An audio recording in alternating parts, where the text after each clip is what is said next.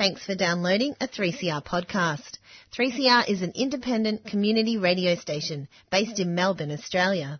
We need your financial support to keep going. For more information and to donate online, go to 3cr.org.au. Now stay tuned for your 3CR podcast.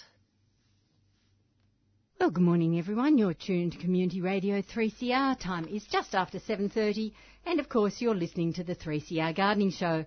My name's Pam Vardy. First up, we have to say a very good morning to Stephen Ryan from Dicksonia Rare Plants. Morning, Stephen. Good morning, Pam, and good morning all of our listeners out there on this day that was really dark when I got up this morning. It was! yeah, so the days are definitely shortening now. So, although it's dry and horrible and I'm not enjoying this weather because it's really hard to keep the garden looking half reasonable. Um, and of course, I've got opera in the garden tomorrow. So, oh, yes. Yeah, so we've booked out. We've got uh, 100 people coming. Good. Um, and so it should be a great day tomorrow. And then I'm hoping the skies will open the next day, but I bet they won't. Uh, but nonetheless, Wouldn't it be nice? It'd be nice if we got some rain because, of course, I'm often over overseas on Sunday next week. That's uh, right. For five weeks in Morocco. So. Yep. Goodness me, I don't know. Life gets really hectic sometimes, but anyhow, we'll cope. Do you still think there'll be snow on the High Atlas? Oh yeah, I'm sure there'll be still snow there. And I'm told by my partner that the walk we're going to do after the main tour is over, because we're going walking in the Atlas Mountains for about seven to ten days. Not that long ago, I was told we're walking to the two highest peaks. Oh, oh are you? Yes, apparently. Right. So there you go. So there's a new challenge for me. I wasn't expecting that. I thought we'd just be walking through valleys and what Looking have for wildflowers. Looking for wildflowers, but I'm assured that we're supposedly walking to the top of the two highest peaks in the Atlas Mountains, Right. which goes up over 4,000 metres. Yes. So uh, yeah, so there's bound to be a bit of snow up there. There will be. Yeah. So um, and I have to say, once I get beyond plants and into snow, I start losing interest a wee bit because for me it's all about seeing plants. I mean, I love the scenery and all that sort of stuff, Oh, I sure. guess, but uh, I remember Craig dragging the to the top of a mountain in the Rockies in um, in California, no, in Oregon, uh, some years back, and we walked to the top of this mountain. I think it was called Six Sister or Eight Sister or something or another, and it was the highest peak in Oregon or something. And we got up to the top, and it had a crater lake at the top. It was already beautiful. You had to look out at this view. There wasn't a plant to be seen anywhere. There was crispy snow everywhere. And in my generally quiet voice, I turned around to Craig and said, "You dragged me up to the top of that for this." there weren't any plants there, so what can I say? I found one little Rumex, one little dockweed growing at the top of uh, this this blasted mountain that we'd walked for hours to get to the top of. But anyhow, uh, Well, you might be repeating the experience. I think I probably will. I mean, I don't actually have any real yen to get to the top of stuff. I'm not quite sure about the getting to the top thing. Yep. Uh, Craig, on the other hand, loves to get to the top of things, so Yep. that's that's fine. He, he'll enjoy that. But I'm happier sort of tootling around looking at plants. So once I get up into the snow line above that, I mean. The challenge is there, but it's not really all that exciting for me. Yep. So, but yes, hopefully when you see me again in a few weeks' time, I'll have been to the top of the highest peak in Morocco. Well, Won't that be fun? Won't it? All right. Of course, it's the uh, second Sunday in the month, so that means we also have Graham Sargent from Silky's Rose Farm. Morning, Graham. Oh, uh, good morning, um, uh, Pam. Good morning, everybody out there and listening land and, and, and this noble panel here of Virginia and, and Stephen and, and Pam. I don't know why we do this. really, do, do we really need to do this? Yes. This- Yes, we yes, do. Yes, everybody's unanimous. Yes. Um, it- It's fun. That's why yeah, we do it. yeah, it's fun. It's amazing to look at Melbourne skyline with all the balloons up now. Hey, isn't that isn't that fantastic? And um, the only real complaint we got is, is about the things being so damn dry. But anyway, what can you do other than that? Exactly. My solution is, is hey, use a lot more seaweed in your garden. It really does help. It does help with drought, drought tolerance, and and um, certainly makes roses grow. We know that it'll, that it'll stimulate roses enough to give us another 30% more flowers than normal. well, there you go. Stephen, what about other plants? Look, I'm, I'm convinced seaweed helps all sorts of stuff, so I've got no issue with that at all. Uh, my problem is finding the time to put it on. Yes. Uh, with my slightly frenetic lifestyle, um, you know, I tend to pot things, feed them when they're potted, and then they have to cope. Uh, which is probably not the best thing I could be doing. But uh, in general, I just don't have the time for a lot of the other things I would like to be able to do. So yes, uh, putting down liquid seaweed or even liquid feeding through the year and all that sort of stuff is something that rarely gets done by me because I just don't have the time. And it's like finessing things in the garden. I mean, there's lots of things I'd like to be able to do. I'd love to be rushing around deadheading the dahlias and, and cleaning out the cannas and doing all those finesse things in the garden that, you know, make quite a big difference if you do them. It makes hmm. plants go on and flower longer and all that sort of stuff. But sometimes I just don't get around to it. Hmm. You know, hmm. I struggle enough to get actually get veggies into the veggie garden sometimes. So yeah, so life is far too frenetic, and it's not getting any quieter. Why does that happen? I thought as you got older, things were supposed no, to get easier. no, it goes the opposite direction yeah, for some reason. Yeah, for some reason or another, my ti I seem to be more time for now than I was ten years ago. Well, Maybe it- that's why we, we, we finally decide when we get permanent rest that we're grateful for Yes. it. I don't know. I don't know. It's it's it's Well, um, it, it is an interesting subject. It is a very interesting subject, and I believe, quite frankly, we're so seduced with electronic stuff. That's a challenge. Um, and I see people coming home um, to work uh, from work, and they've got to get home by a certain time to go and watch this other program, and it's it's it's like a damn merry-go-round. Hmm. And the the time that I get ti time to really work in the nursery is probably between six o'clock and eight o'clock at night. Hmm. It's it's just beautiful. But the damn, why do we need to watch four editions of the damn news? And it's all it's all quite and ninety percent, ninety nine percent of it, we can't do a damn thing about it anyway. No, true we enough. can't. Although I don't like to miss the news. no, I don't either, but I only watch it once. Yeah, so not do I. four I don't watch times. four editions of it. No, I don't. Well, you're watch it you're once. in, you're in the same department. Uh, I like, to, I like to watch the drum beforehand. I'm actually getting a mm. bit addicted to the drum. I have to say, mm. uh, it's it's really good value television because it's all off the cuff and people are talking about things that they're And- passionate about. And It's they're good. nice. Yeah. Mm. Yeah. no. And of course, it- that voice means we have to say a belated good morning to Virginia Haywood. Hi, Virginia. Good morning, everybody. Well, my place is just drenched in smoke. Yes, you're out in that area, aren't can't. you? I cannot see. I, I, a lot of people have been to my garden, and I've got a brilliant view of the mountains. I can't see a mountain, not a mm. mountain, just for smoke. And there was Well- a fire in Seville yesterday, Oh, and no. a fire in Gruyere. Yep.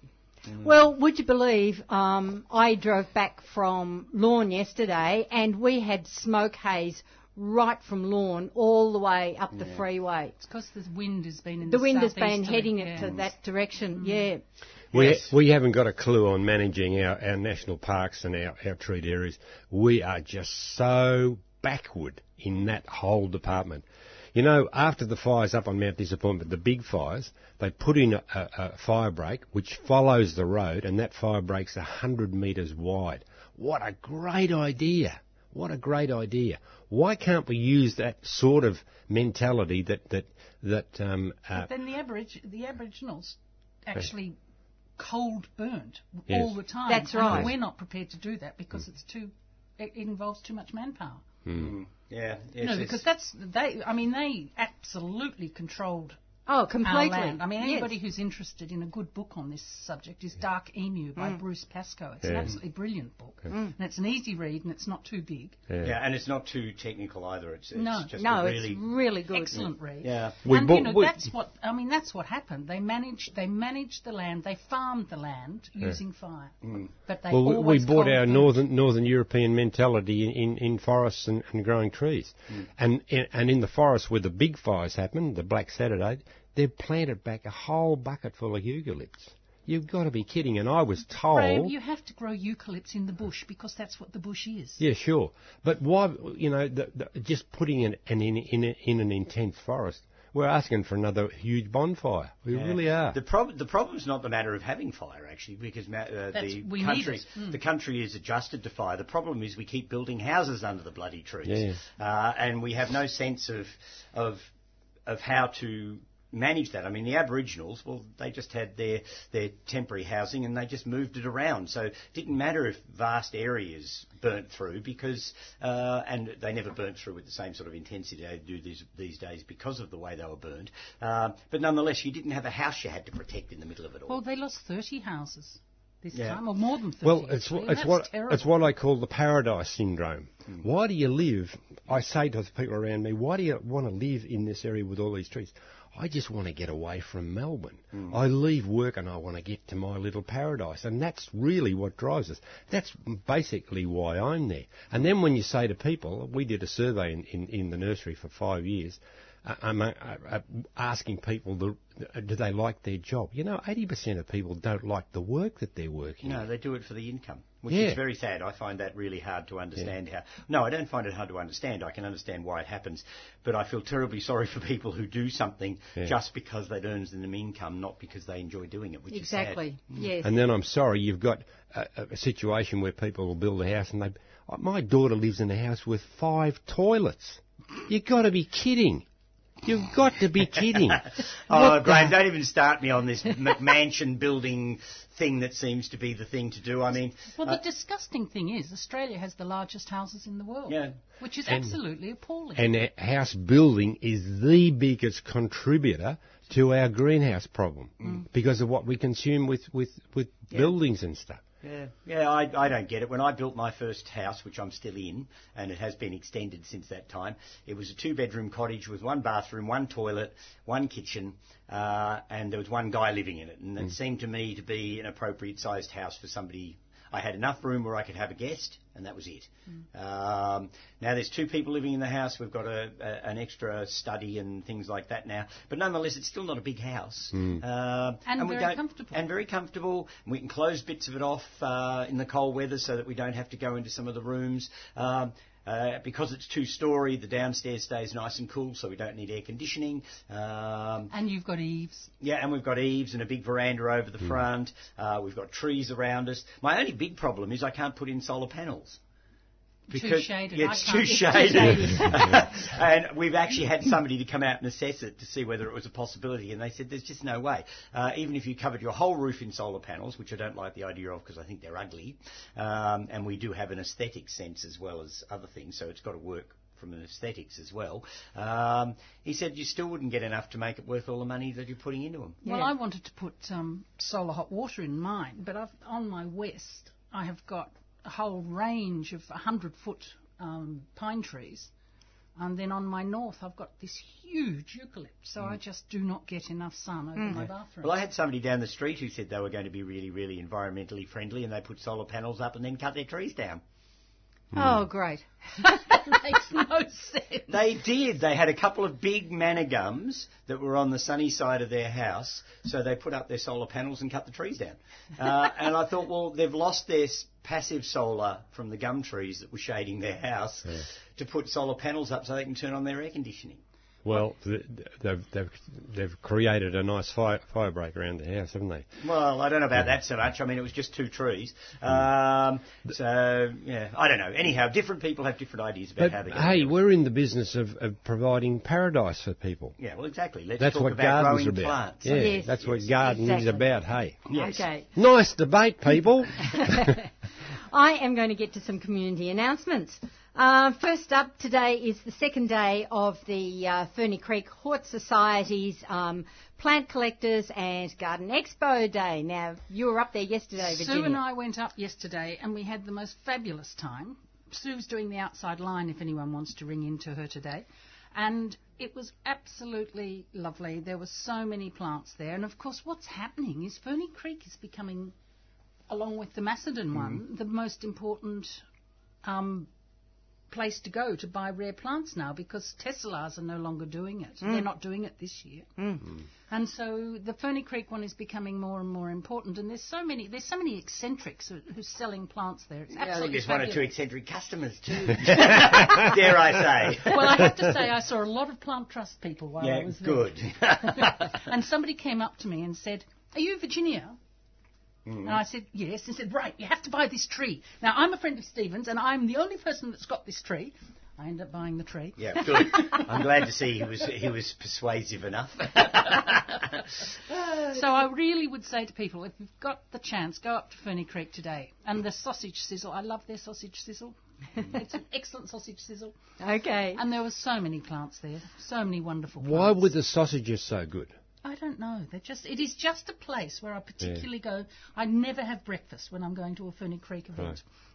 Well, And there you go. And we're really mastering the art of, of having all sorts and different types of sausages, Yes, aren't we? yes. And and uh, sausage uh, sizzles outside Bunnings Oh, I love have become Bunnings. a feature. Love and our, our Lions Club at Wandong makes a, quite a bit of money there. Oh, it's a great money spinner. It's a, it's a, and they Everybody get that likes a sausage and a piece of bread. Yeah, And I never not? cook them at home. I No, wouldn't think well- of having sausages. Oh, at we home. have the occasional gourmet sausages we get from a gorgeous little place out near Musk uh, that makes their own sort of Italian style sausages, and they're delicious. But they'd be the only ones we'd have in the house mm-hmm. mm. because we're really But when I full of came back from England, the, sausage, the sausages here were appalling compared to what I've been eating over there. But they've really improved. You get a mm. good sausage nowadays. yeah. Okay, All back right, to the announcement. Yes, there's only about fifty-five Sausages aren't even about gardening. Goodness me.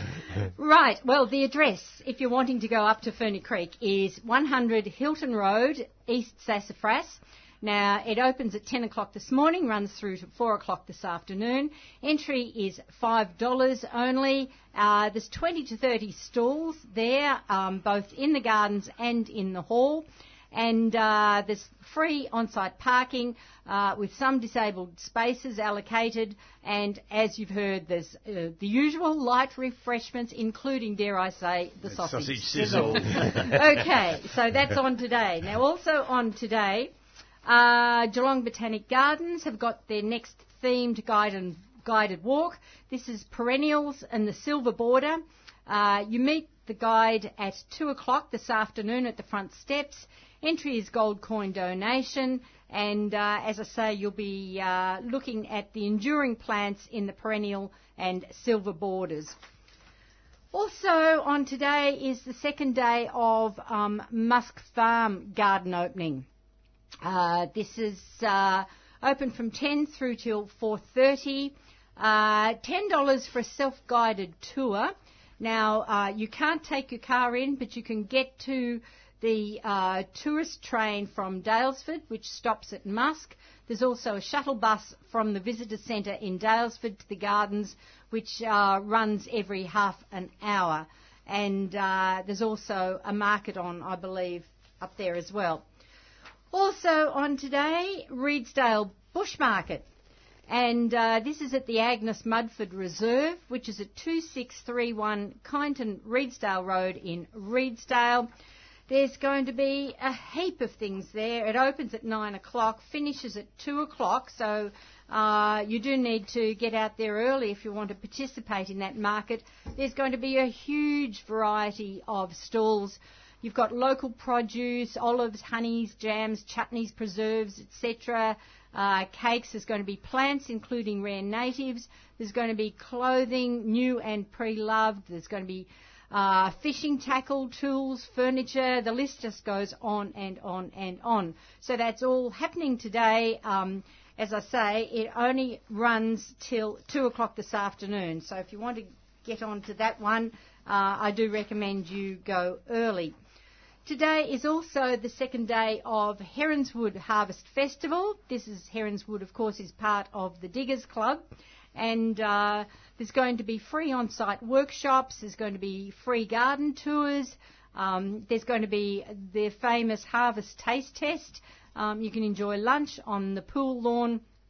Uh, you can explore all the various forms of food production. Uh, you can have a look at the vegetable parterre, the Diggers mini plot example of high density growing, and uh, all sorts of things. Now, their address is 105 Latrobe Parade in Dromana. Uh, entry for Diggers Club members and under 16s, it's free. For visitors, it's $10. So, as I say, that's all happening today. 9 o'clock, running right through until 5 o'clock this afternoon.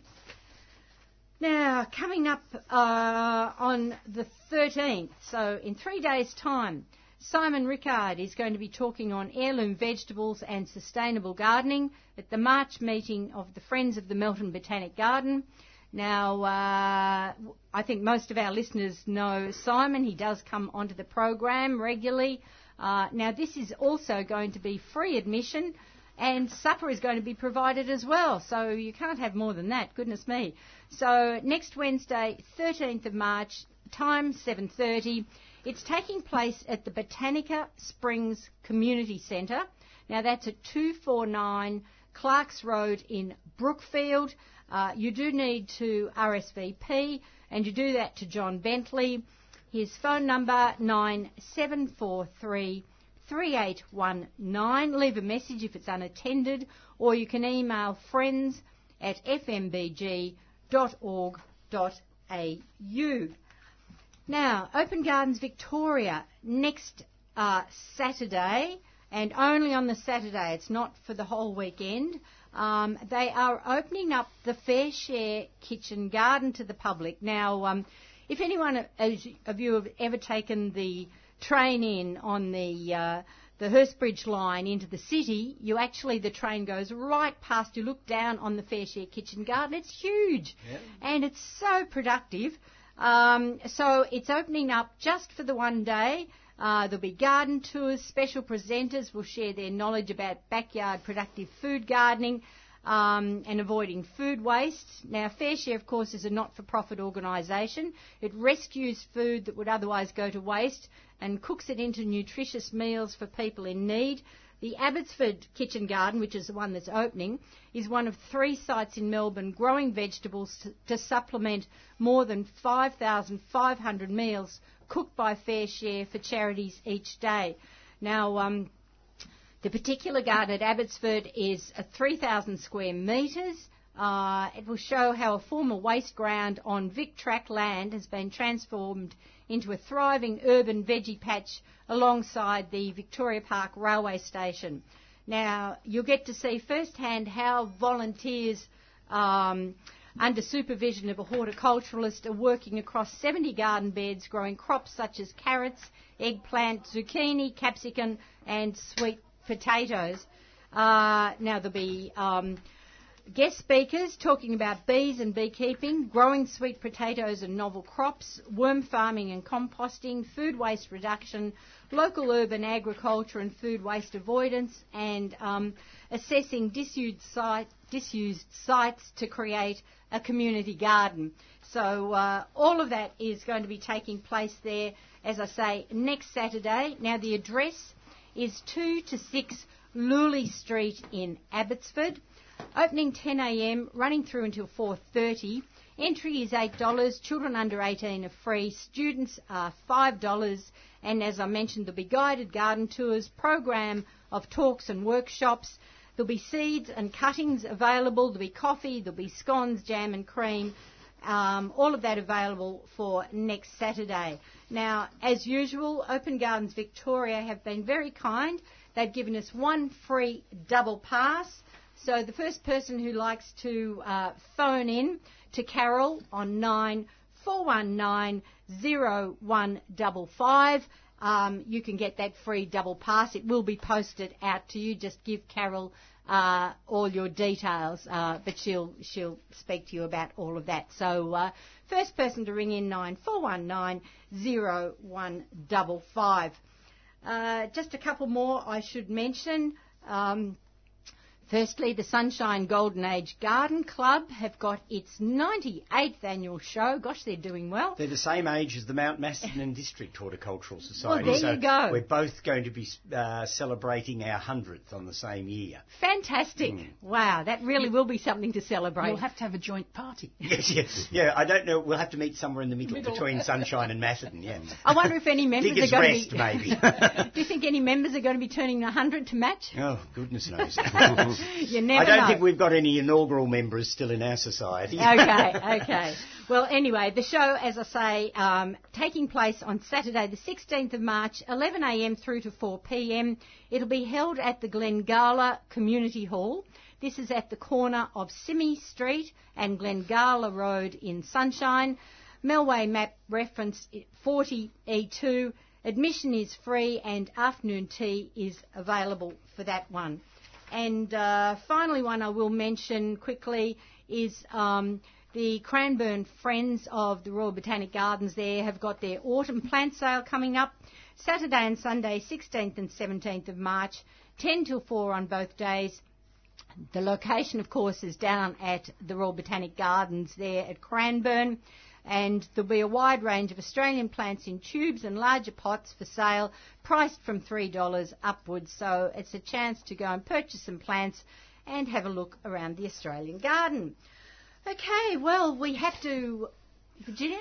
AB has just texted in to Right. say that Kuranga has got their sale on this weekend through till next weekend, Oh, okay. which makes Mount Evelyn and Wandin the place to be next weekend because Okay. Bushland has their sale on the Saturday where Right. Sue works at 110 Cleggs Road. Yep. Kuranga will still be having their sale at 118 York Road, Mount Evelyn. And of course, there will be Clive's. Yes, which we'll come to in a moment. Yeah. Stephen, before I leave it, you had a couple of Oh, well, I've got one. You You've to- actually mentioned one of the ones I had Okay. uh, paperwork for. But if anybody's at loose ends today and they're on my side of town, um, the Bacchus Marsh Dahlia show is on today. Okay. Um, and uh, they've got a huge range of different uh, dahlia uh, sections within their, their show schedule, and it's on today from 12 till 5. So uh, obviously they've got to get the judging done first. Yes. Uh, it's at the Bacchus Marsh Town Hall. 207 Main Street, uh, and that's on today. And as far as I know, it's free entry, or if it is, it's just a gold coin. Okay. Um, and uh, if you really want to see dahlias at their best, it's always a good idea to go to a dahlia show. I've always felt. So that's the one I've got. Okay, wonderful. Well, I'm delighted to uh, to welcome Clive Larkman into the Yeah, studio. it's getting a bit chilly in here. and of course, Clive, you're from Renaissance Herbs. That I am, out in the Yarra Valley. Yes, absolutely. But of course, that's not what you're here to talk about today. You're here to talk in sp- specific detail about the Herb and Chili Festival. I can't believe it's coming up again already. Goodness, it comes round quickly. It's the Ides of March already. Yeah, it is. You're right. What happened? Remember, remember when Christmases were two years apart and now to two weeks? yes. Dare age. we say it? Okay, so 16th and 17th, it's all happening. Yep, and we're actually setting all up this weekend, so it's a busy weekend. Right. We've got it all booked. Lots of lots of new chilies this year. Oh, Lots really? of new stand holders. All the old regulars coming back. It's Yep. going to be a great one. And we've actually booked in Normie Rowe to do a concert on Saturday night. I saw that. It's a separate, separate ticketed event, but it's Normie Rowe coming out. So, Okay. Goodness me. You must have twisted his arm heavily. um, no, or it's is he a keen chili? No, we fan? were actually out at a Chinese New Year function. We met the guy that owns Grand Ridge Brewery. And, Right. and Eric said, What concert do you have on a Saturday night? And Di and I said, What, None. What's what concert? What? he said, You've got two and a half thousand people at your festival on a Saturday afternoon and you've got nothing on on a Saturday night? and we were up to Sydney for our Renaissance contra- uh, conference. By the time we got back, he'd booked Normie Rowe for Saturday night and said, Well, that's what's happening. Wow. So, So it, it's happening despite you, really. Basically, yes. yeah, yeah. We asked about four of our stall holders to stay open at night, you know, so we've got meals and Great drinks and idea, yes. He does the beer, we do the wine, and we've got four chili people. We've got Fano doing his pulled pork. We've got, oh, the one one hung low dumpling company doing Oh, the chili. that's a du- risky name. uh, I was talking the other day about the much riskier name. Di and I last year went to visit the breeder of Carolina Reaper, the world's hottest chili. And it's the Pucker Butt Pepper Company. Oh, yes. Yeah, no, I think some people are really sort of ge- getting too close. He's eccentric. Yeah, it sounds like it. Mm. yeah, we went and visited him in. We, we actually we missed him in South Carolina because it was a week after the, the hurricane went through, and he'd gone to, back to the coast to meet with his family. But we went into his little shop, and we almost couldn't breathe. The shop just smelled chili, wow. and he's bred a hotter chili than Carolina Reaper. Oh, God. Oh, How hot does one need to have a chili? Well- one has to ask. I don't know if you, I don't know if you guys know about the Scoville scale. Oh, yes, Yes, I know yes. about it, Well, yes. the Carolina Reaper is about 2,000, 2 mi- 2,200,000. That's The new one's ridiculous. 3.6 million. And he won't release the plant because it's too dangerous. But he just uses it for making his own sauce. No, I can understand that that'd be too dangerous. It's called Chili X. So we bought, he had 24 bottles of sauce there, so we bought them. It's the first time it's been released, and we'll be auctioning it off in, at the festival. Okay. Yeah, So probably to young men who don't care about their lives. no, it's um, it's amazing. That we run a competition stage, and we have a chicken wing eating competition, which is okay. We have a new one, a hot snag eating competition. Then we have shot and holler, where they've got to knock back a shot of tequila with a shot of super hot chili sauce, and then holler, because the chili and the tequila makes your stomach go, and then you're trying to yell, so everyone has a good laugh. And then Captain Chili, where they three heats. That's the last three standing in each heat, and it's the last person standing at the end. And I hope you've got lots of St John's ambulance people well, we actually, well, we do. We actually bring the ambulance right up beside the marquee. Yeah, I think that's a really good idea, Clive. Yes. It's actually a, there's a guy in Wagga called Jason Crowley who does a really good hot sauce, but he's been studying the neuroscience of chili, mm-hmm. Okay. and he's worked out that when you get to that level, there's two types of people. Some go catatonic and just stand very still, eating more chili. The others dance around like a jumping bean. And he's worked out how it affects neural pathways, which is amazing. It's it's like a drug, and he's got this one called the hallucinator. And he, his girlfriend thought she'd try it because she thought she should. And she said, "Oh, I was out- out for a few minutes." He said, "No, you've been out for half an hour. You've just been sitting there." It's, oh gosh. I just think they sound dangerous. Yeah, it sounds to me like uh, horticulture in, uh, is heading in sort of uncharted territory here. it's a bit frightening. What we have noticed when we first started doing the super hot chilies, I used to love it. About 80% of the chilies we sold were I got a mate, Oh yes. Oh, yes. or oh, my father, or my son, or my husband. Now they're actually going back to the I want a chili that's got flavour, not heat. Yeah. Yes. And that's Good. what I've got here quite a few brand new chilies that we've been put, well not brand new, new cultivars to the Australian market. Terrific. Very effort- So, has anybody ever counted how many different cultivars of chilies are out there, Clive? no, they're in the thousands. They're Yeah, up, I was gonna say, around there's the got- same as tomatoes. Yeah. Yeah. Um, but you've got to look at. There's the. I can never remember the, ta- the name, but there was a period in the late 17th century when the, the old world and the new world were discovered to each other, and all of a sudden these food types moved across the world: potatoes, eggplants, all the solanaceae, mm-hmm. chilies, tomatoes, and it revolutionised the way people ate. And chilies were one of those, and all of a sudden they spread around the world. Now they all come from southern United States to central South America, mm. But we think of paprika as Hungarian, don't we? Yeah, Yes, we do. Exactly. And Thailand or India without chili is just unimaginable. yeah, exactly. And, and some of these countries, like Japan, has its own chilies, and Hungary has its chilies, and Greece has its chilies, and even the French told the English off you can't grow French paprika because it's French. And they said, of course we bloody grow it, but They said, "You None of them started in those places. No. So there you go. Yes, I think the Exactly. Peruvian should be out here telling us all what we can and can't grow, perhaps. Well, that's the interesting shift. We, we've started collecting Peruvian chilies. The Ag- Aji Limon, Aji Citron, Aji Trompito are really different chilies. And then we have one like this called Char- Charapita. Beautiful little tiny chilies. They're minute little yellow Yeah. ones. And they're a medium heat, and so they'll be fantastic for pickling. And we've just released a new one this year, which is the wild Peruvian pepper. Different species altogether. It comes from the, the high country of Bolivia and Peru. Okay. Cold tolerant. Our parent plant is self espaliering. It's grown vertically, and then all the side branches come out in one plane. Yesterday at um, I saw one called Chili Rocoto Red. Yes, that's this one. It is, is it? I It's wondered if it was. Manzano, it comes in yellow, red, and orange.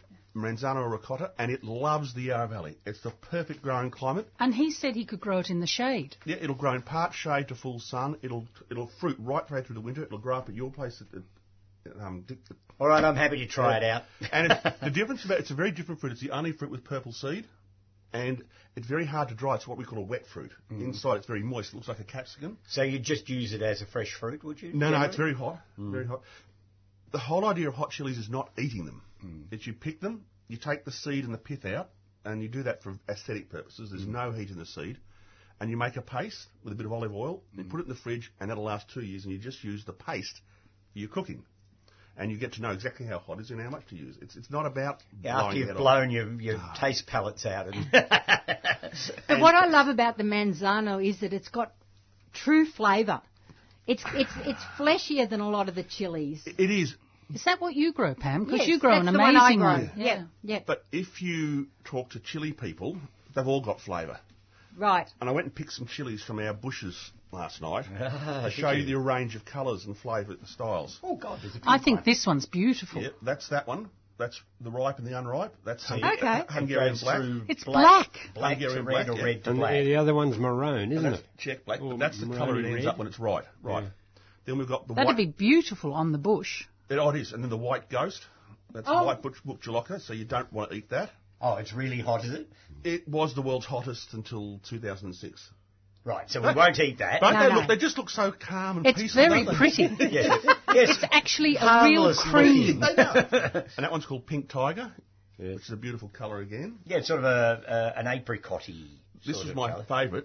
Wh- When the bush is full, it's got looks like a bush of snakes, and it's called Joe's Long Cayenne. Really Okay. beautiful. But there's 30 or 40 of those on a bush this size. Yes, and they're long, narrow Yeah. chilies. So That's pink. Can't remember what it's pink. I can't remember what the cultivar is. Pink something. It's barely pink. It's it's salmon. Yeah. Well, It's a lovely colour. you do know that horticulturists are colourblind. yeah, yeah. So many things are blue. I noticed I know. in nurseries. Yeah, and, and red is another good one. Yeah, You yeah. "Yeah, that's a that's a sort of slightly orangey shade of orange, not red. yeah, yeah, yes, exactly. Yeah, And that's Trinidad Scorpion chocolate, not because it's chocolate flavoured, because it's chocolate coloured. yeah. And that's the old Carolina Reaper. That's the world's hottest. Yeah. They're just so innocent looking. If you grew the red one, uh, the the white one, It's a beautiful with bush. the black one next to each other, it, that would be just stunning. Look, black, and- black and white chilies. The colours really are amazing, and the purple tiger actually has variegated purple and white foliage, so it's, it's Okay. very interesting. You could call the black and white uh, combination Collingwood. there Collingwood. Yeah, job. where you were going, yes. yeah, I know, and then you whack that one and it's St Kilda, see. As I say about St Kilda, it's the only football team that can lose from any winning margin. I'm a St Kilda supporter since the early 60s, so... Yeah, well, so you're allowed to say things I like mean, that. yeah. we, we, we feel sorry for you. no, you don't. yes, yes, you're just saying that. Oh dear. Now, Clive, yeah. to get back to the festival though, Yes. we've been talking all these incredible heat chilies, Mm. But people who can't cope with a hot chili, there's going to be plenty for them as Yeah, it's well, called isn't the there? Herb and Chili Festival. Yeah, Thank so you. They can come and get basiled or something. Yeah, and Yes. herb, we've got a stand doing amazing herbal teas. You might have seen them at the Belgrave uh, market on once a month, and we've got really good food from all over the world. South Africa, an African barbecue, a brand new one. Big slabs of red meat on the barbecue, looks really good. So that's for the vegans, right? and we've got a, a vegan stand that does vegan food, and Yeah. we've got a gozleme with really nice gozleme. It's it's yeah, we've got about sixteen or seventeen stands just doing meals. what is a gozleme? It's, yummy. It's like a sort of Greek ver- uh, Turkish. Turkish version of a spanakopita. It's one way of describing it. It's a very nice pastry filled with um, various cheeses and spinach and other and meats. Right. Really, really nice. We don't have common food. One one year we had a. what? No sausages. Bunnies. And by the way, this is on the way in. We're doing replacing Tesselaars festival next year. Yes. We, we, we couldn't organise it this year because we didn't have time, but we'll be, next year we'll be doing it. I think it's. Oh, Di went and organised, and Steve's emceeing it. It, it's the weekend before Or Anzac Day. Di went finally got all the dates sent out to everybody, booked them all in. I said, honey, that's Anzac Day. yeah, can't do that. We've gotta come back so it's week. the So- weekend before, which I think So- is the 14th, 15th, something like that. Eight, so 18th, 19th. 18th, Yeah, 19th. yeah. Yeah. So that's, Okay. that's going to be two days or one day? Two days. Two days. I can't understand why you do a one day festival. Yeah, The amount of work- No, too there's too much work for work. one day. Way doing too it two much. days is not much extra work. Yes. Yes. So April, April 18th and 19th next year. And we'll also be doing our spring plant fair. So we're doing two every year. Okay. So why? Because you can. Because you're nuts. Yeah, Because And I- uh, you've got the land to cope with Yeah, it too. and when we set out for the Chili Festival, we were doing it yesterday, and my son said, it seems so much easier. And I said, it's only four months since we did the plant fair, and everything's still in place. Almost. Yeah, yes. Yes. You, yeah, once you get into the role of some of those things, You're in it the whole becomes swing of it, easier. yes. It's never easy, but it becomes mm. easier to manage those things once you've got the techniques Well, we in put place. thousands of dollars in power, because when you do a food festival, your biggest headache is power. Yeah. Right. I hate to insult people, but some people are just plain dumb. Yeah. We had one lady one day saying, I've only got 10 amps, and my Sparky said, no, you've got 10 amps, 10 amps, 10 amps, and 10 amps. That's 40 amps. No, it's only 10. and he, he nearly pulled his hair out, because she, she just kept tripping all the fuses. Oh, and they have no idea. Another one had a fantastic new band set up, all done properly inside with fuses, one 10 amp cable coming out of it. They just mm. blew everything. oh, And so power for the first three hours of the Saturday morning is just going around adjusting extension cords and plugging it all in. yep. Mm. Because it's not till you have electric fryers and ma- Bain Maries you realise how much power is actually used at these events. Mm. So that's a big headache. You'll have to go solar we are solar. Um, on that on that site. yes, it is solar, but it can't generate enough power for all this. No, no.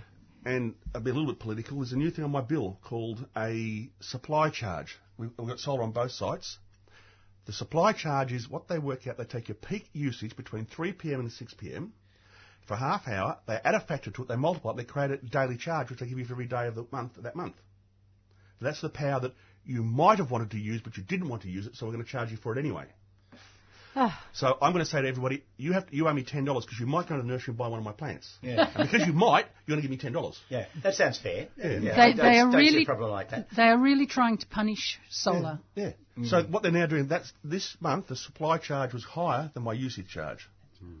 So that Goodness. I paid more money for not using the power that I sh- that I might have wanted to use. Yes.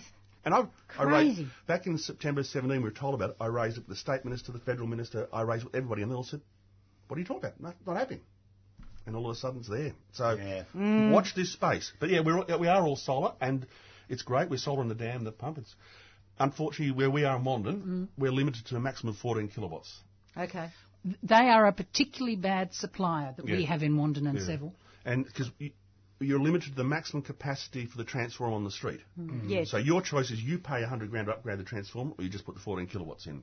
Yep. And we did invest, invest, and they don't tell you about this in the solar companies. We spent 5,000 on the switch, so when the power drops out, we disconnect from the grid and we've got power to our, all our pumps. Hmm. It's an expensive switching, but it means you, when the power goes, you've still got power. Hmm. Yes. Um, whereas most people, once the power goes, you're off grid as well. Hmm.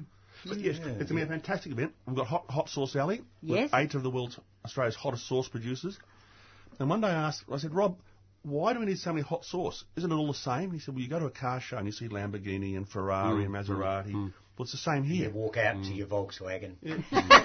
And smile. Yes, well, yeah. I drove around America for a year and a half and I lived in a Volkswagen Combi. It was fantastic. And Clive, are you selling plants as well? Yes, we'll have um, about 35 metres of, of all our chilies and all our herbs available. Fantastic. Brilliant. But um, yeah, Clive, sauce amazing. Clive, tell the listeners where it's at.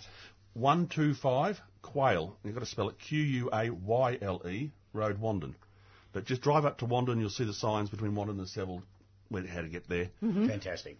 And give yourself the weekend because you've got Kuranga, you've got bushland, and you've got this. So it's going to be an absolute joy. Lots to do. I suggest you come out, do us on a Saturday, have stay for the concert, stay at the one of local bed and breakfast, get up in the morning, go to visit the local nurseries in that Mount Evelyn strip there. Mm. Kuranga is one of the most amazing nurseries in, in, I've seen anywhere in the world. Oh, It's it just- is. it's- Yep. Every time I've got a foreign visitor, I take them there because they can buy Australian food with Australian herbs, and it's just an amazing place. It's- Yep.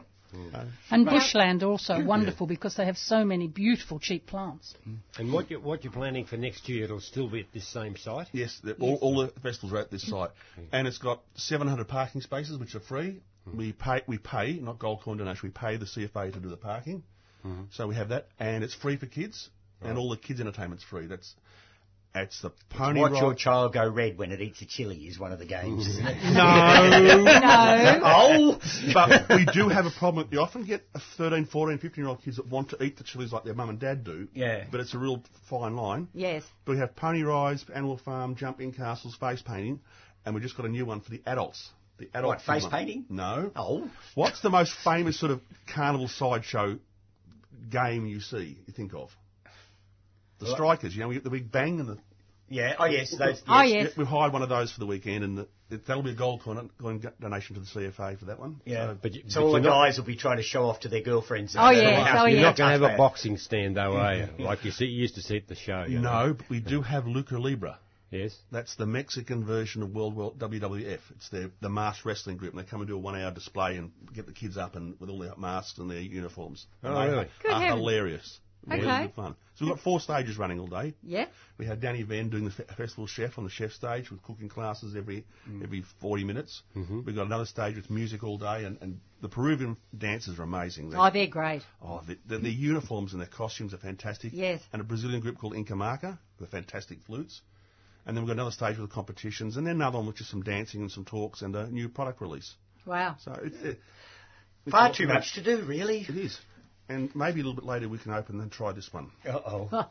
it's too early in the morning for a beer, no, isn't no. it? What is it? It's, it's Angry Ranga. It's, it's chili, chili and ginger beer. Uh, that sounds a little risky, but anyhow, we could, not before the program's finished, because some of us might lose our voices, and that would be really unfortunate on radio. It would be a worry, wouldn't it? Now, Clive, people can, can actually get their tickets online before next weekend to say Yes. queuing up. And, and if they go online, they get one of our free What is it? Free hats. Oh! A Mexican hat. Yes. You so if you really want to look like a under. dill, If you Yes. book online, you get a free hat. Every year we get a new hat made up, and we had a Facebook post. Someone had like four last four years hats all in a line on the on the bench. Oh, fantastic. So yeah, it's it's something. so you could get this year's model. and my wife's worked out that's ten dollars, so it's a forty three percent discount. She's worked out. Okay. Ah. But yeah, Right, buy right. online, get a free hat, avoid the queues. Uh, concession prices are fourteen, and adults are twenty four, and the kids are free. Okay. So, how did they go online? www.herbchilifestival.com.au. Easy. Fairly Too easy. Really easy. Yep. That's good. And in the modern world, you don't even have to say. it. You just have to say we're online, and everyone finds it. It's Yeah. just They know how to do it now. much quicker than we do, hey? Yeah. Yeah, much quicker than me anyway. Yeah. If you don't know how to, find a teenager. Yes. Yes. They'll soon tell you. Costs. Twenty-four dollars for adults, eighteen dollars concession, sixty-five for a family. So it's quite reasonable. It's, um, as said, definitely. there's enough entertainment there. We- We've got we sold about twenty weekend passes already because people work, out they need two days to come and you know sit and see everything. You see them with their little program at the start of the festival, working out what they're going to go and see, what they're going to go and do, and who they're going to visit. Right. And there's some just amazing foods. And our friend comes down from Goulburn from the lavender farm up there, and all the lavender jams and lavender conserves and fresh lavender. It's it really is just a great two days. Don't eat before you come. Probably don't eat on the Friday. And you won't eat for about a week after. No, 'cause you'll, you'll be full. It's, Yeah, just, yeah. it's, it's um and yeah, the food is just really. We've got a new one. It's your Benny's French baguettes. And From the, so you just go to Lilydale and then head for the Warburton Highway. Yeah. And that's fine, yeah. And you'll see the signs. And we did have someone come in one year and he said, Why isn't there a sign out here saying Herb and Chili Festival? We said, Because there's 650 cars parked in a paddock with red flags everywhere. I reckon you could have guessed that's the Chili Festival. Now you can, if if people want to, they can also choose to just go Yep. to the Normie Rowe concert, can't yeah, they? they can. And that's a separate ticket altogether. Yep. That's $30 um, online or on the gate. And yeah, just come in. At, if you come, that opens at 4.30, the gates for that, so you get the last hour of the Chili Festival. Okay. And then you sit down, have a meal, and watch Normie play and sit on the grass and Bargain. Yeah, it's just a really pleasant place to be, and the weather's going to be perfect this year. It is. We got done last year with that total fire ban Right. because Friday night the news went to air saying festivals in the hills cancelled. Oh dear. So we got phone calls after phone call. Are you still operating? Oh. And then on Sunday it rained with the total fire ban. Uh, that's like having a fire and then snow, yes. which seems to have happened up in the mountains. Ball ball. This, Yes. Yeah, Mm. this year. So God knows what the weather's doing to us. But anyhow. It's always interesting, isn't it? Or, Oh. or in, in Tasmania, they- they were struggling to fight the fire because it was snowing. Oh, it's crazy. We're going to open up uh, very belatedly. We're going to we're open up our talkback lines because uh, while we have Clive in the studio, if listeners would like to ask Clive a bit more about um, chilies or about any aspect of the festival, do feel free to give us a call. Now the number is nine four one nine zero one double five to speak to the team on air. We have Stephen Ryan, Virginia Hayward, Graham Sargent, and of course Clive Larkman from Renaissance Herbs. Or if you'd like to have a chat to Sue on the outside line, her number is nine four one nine eight three double seven. Stephen, you've brought all these plants in. Let's Oh, yeah, quickly cover a couple. And before I mention them, they are up on the Facebook page, so people, if they want to see what they look like, I put the photos up, or I sent the photos in yesterday to go up on the Facebook page, so they're there, and I'll try and remember to do them in order on the Facebook page, might be a good idea. Uh, the first one I wanted to talk about is an abutilon I grow for its foliage, not for its flowers. Uh, it does get quite attractive little orange flowers, but its foliage is so over the top you never see them. Um, it's a very old variegated form of uh, abutilon called Souvenir de Bonn. It only grows to around about a metre and a half. It'll grow about as wide, and it has this very broad, irregular white band around each leaf, and in fact some leaves are almost pure white. So it's a very striking variegation, so it's not for those timid gardeners who are not into variegations necessarily. Uh, it's not 100% stable, so you do need to watch for green shoots that come up through it and remove them as soon as you find them. But otherwise, a very easygoing plant, and it tolerates quite a bit of shade, which makes it quite useful, I think, because that bright variegated foliage stands out really well in the shade. So that's abutilon Souvenir de Bonn, uh, and as I say, it's an old heritage Butylan. Uh, and I like variegation, so I'm going to talk about another one. Uh, a plant you rarely see for sale anymore, and that's rather sad because it's an easy shrub to grow, although it's not that easy to propagate, and that's probably why you don't see it round. There's a variegated Azara. Many people are familiar with Azara microphylla with its minute little flowers that scent the whole garden with vanilla.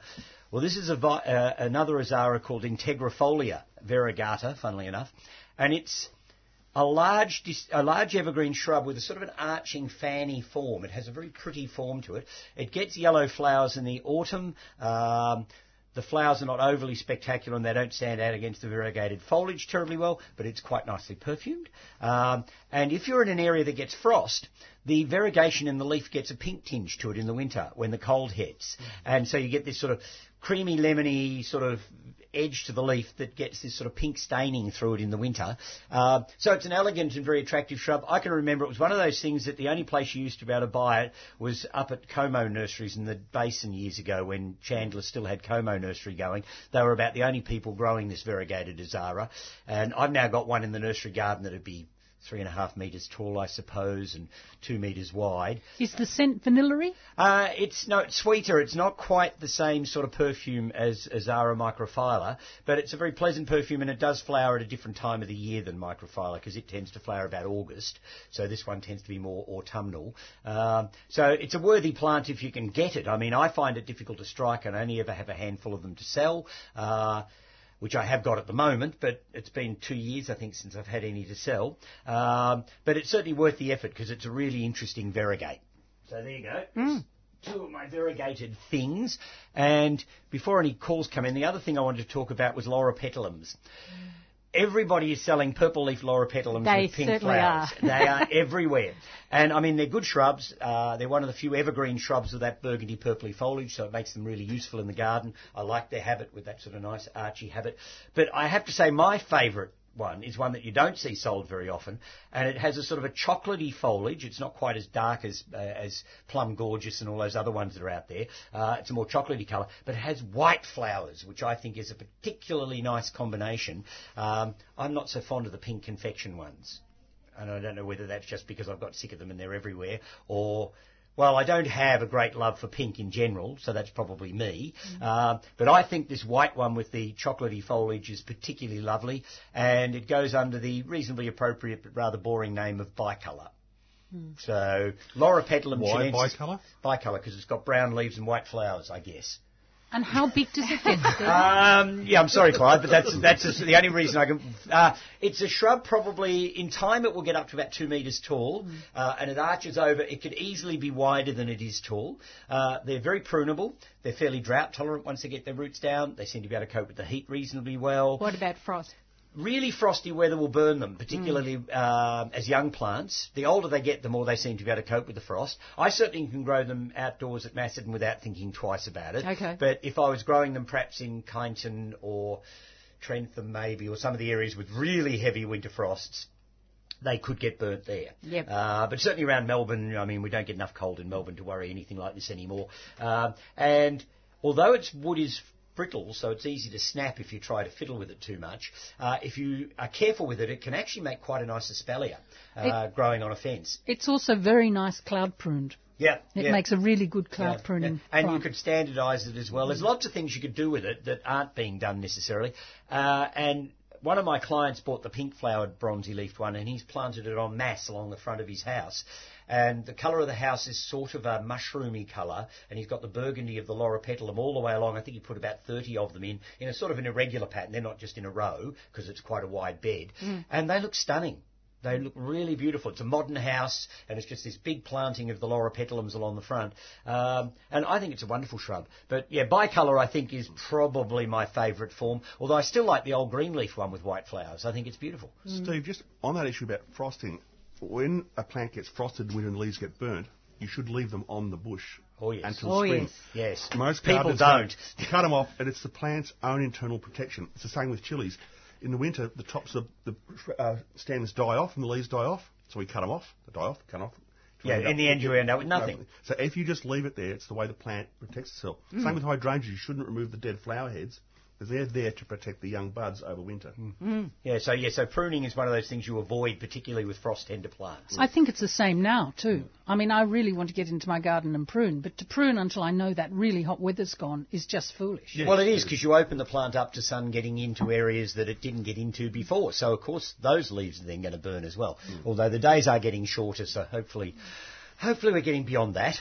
Ah, we're fine. Summer's finished. It's in autumn. Yeah, well, so the calendar tells me. No, no, it's so- as dry as though. No, the weather tells me. In the morning, we, we've got chills. I think we're about nine degrees in, in Coldstream the Yeah. day. That tells me autumn's here. Yeah. But you all know, you just know that the day winter, uh, summer starts and day it ends. You just feel it in your bones that the weather's changed. But what- the other thing that's changed is we're not getting the rain in autumn that we used to get. No, no, we're getting True. it in spring instead. So Mm. our springs are going on longer, and it was wet right up till Christmas and just after this year, and now it's dry as a bone. And I always used to say, oh, if I can get past Christmas, it's only eight to ten weeks, Mm. but it's not really because it's extending out at the other end. But we are, Melbourne is dry. That's why we grow lavender in Victoria, Mm. because they don't like rain post Christmas. And that's why you can't grow them in Sydney because it rains in February. Yeah. So, yeah, we've always been dry from sort of mid December through to mm-hmm. mid March. Yeah, yeah, rain once a week, but never really mu- much. Last March it didn't rain once.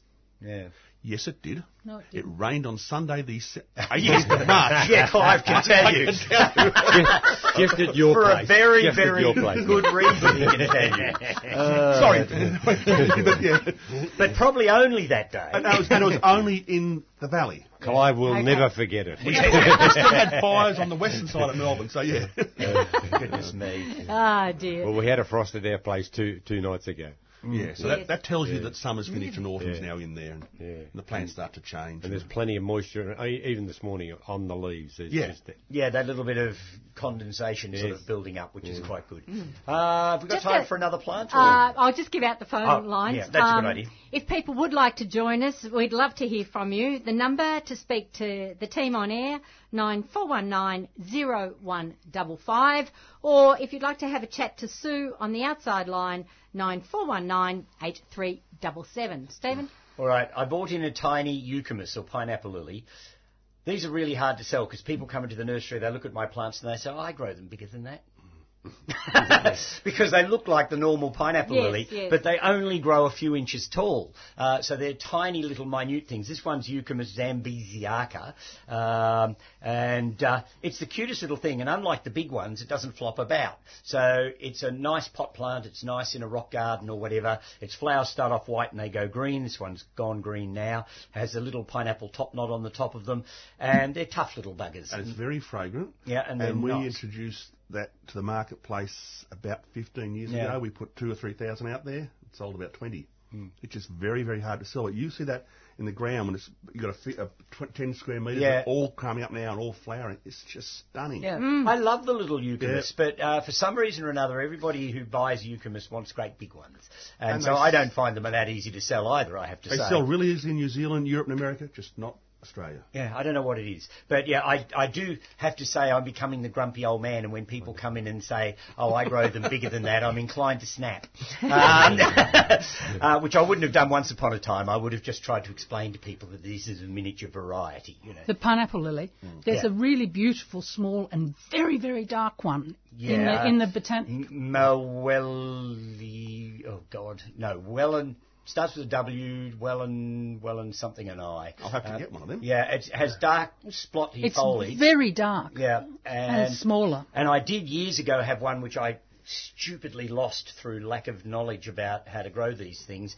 Um, Schijffii, which has leaves that lie flat on the ground and they're quite broad and paddle-like. Burgundy on the reverse, grey-green on the top, and little burgundy flower heads. And it was stunning, and I killed it.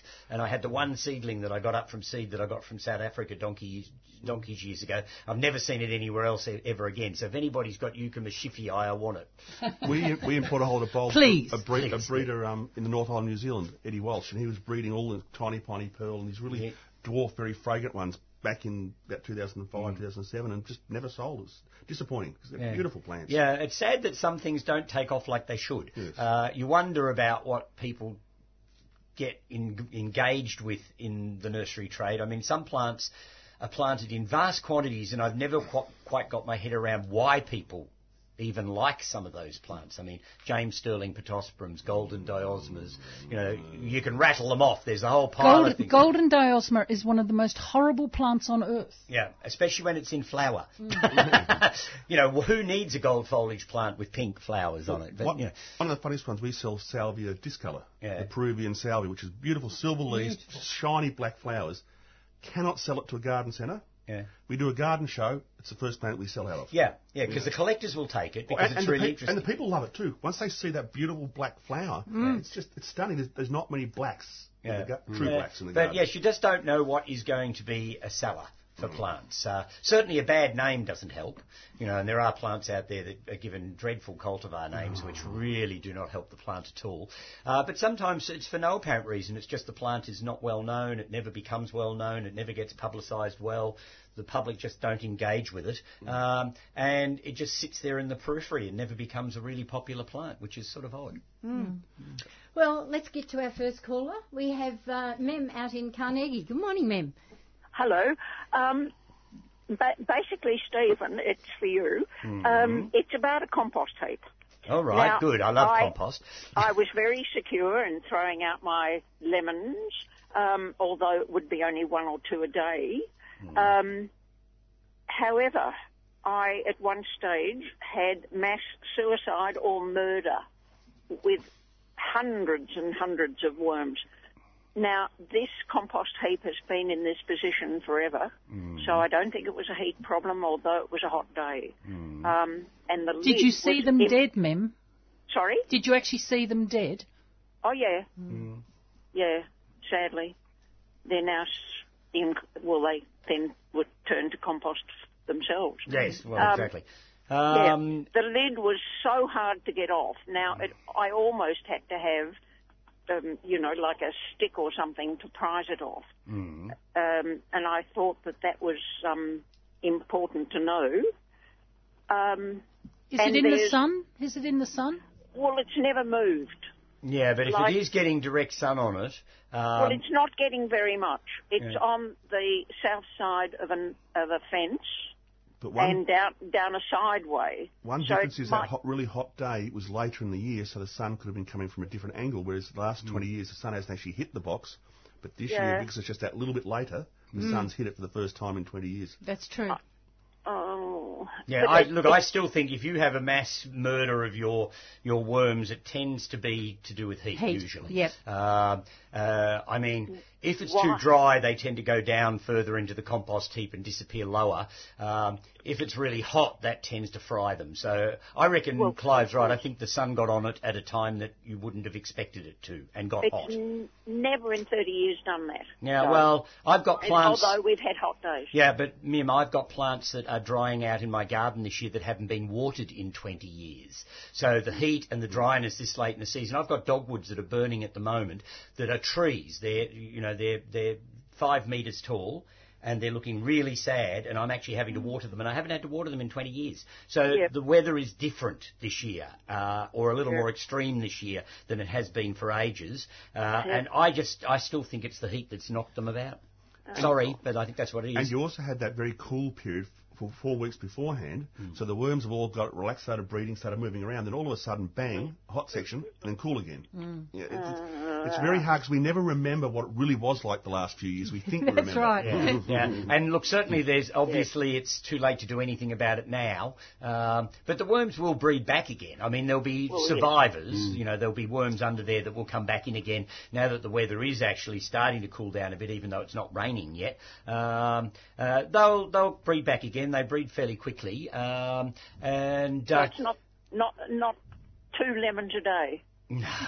I, look, I throw citrus peels and all sorts of crap in my compost heap, and I don't think twice of it. And every time I dig compost out, it's full of worms. Um, I I, I think I think it's a bit of a misnomer, unless you're putting in bucket loads of citrus. I put bucket loads of citrus in because I've got 15 trees. Oh, that's right, you've got all those.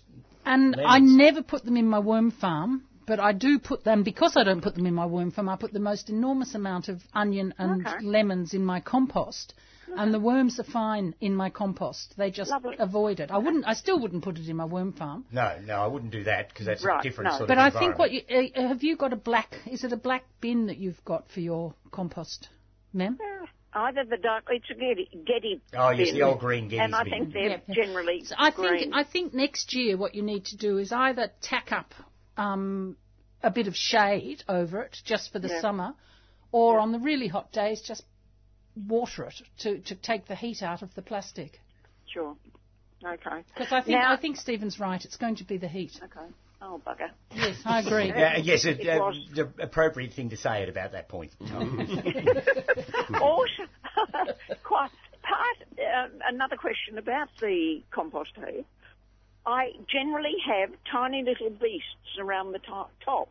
Now, they wouldn't be bigger than a pinhead, but millions of them. Yeah, it What could be they? vinegar flies or something Yes, like I was that. thinking. Yeah, I, ha- I have all sorts of things. I mean, Yeah. particularly my worm farm. I've got, in, including sometimes maggots, which is not nice. Yeah, but I I don't worry about any of the extraneous critters that show up in your compost heap because most of them are there to do just what the worms are doing, and that's feed off your compost uh, and put back into it again. So uh, if I open up my compost at all and there's there's centipedes and all sorts of weird stuff come running out. Occasionally a mouse nest gets uncovered. Um, uh, it's all grist for the mill, you know. So Red- Well, I was just Redbacks wondering in what mine.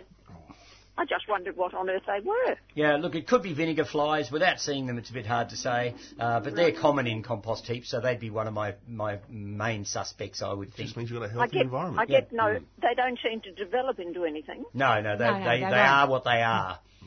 Oh. So Okay. yeah, so and they don't do any real harm or anything, so it's nothing to No, worry I about. didn't. I didn't think they were a problem, but No. you know, my murder was. Yes, yes. Okay. Massacre Great. at the compost heap, unfortunately. Yeah, I did have another question, but I can't remember it. now. Not- oh well, maybe another day, Mim. yes, thank you. Okay. En- enjoy your holiday. I will. Bye bye bye. That number, if you'd like to join us this morning, we have Stephen Ryan, Virginia Hayward, Graham Sargent, and Clive Larkman from Renaissance Herbs in the studio.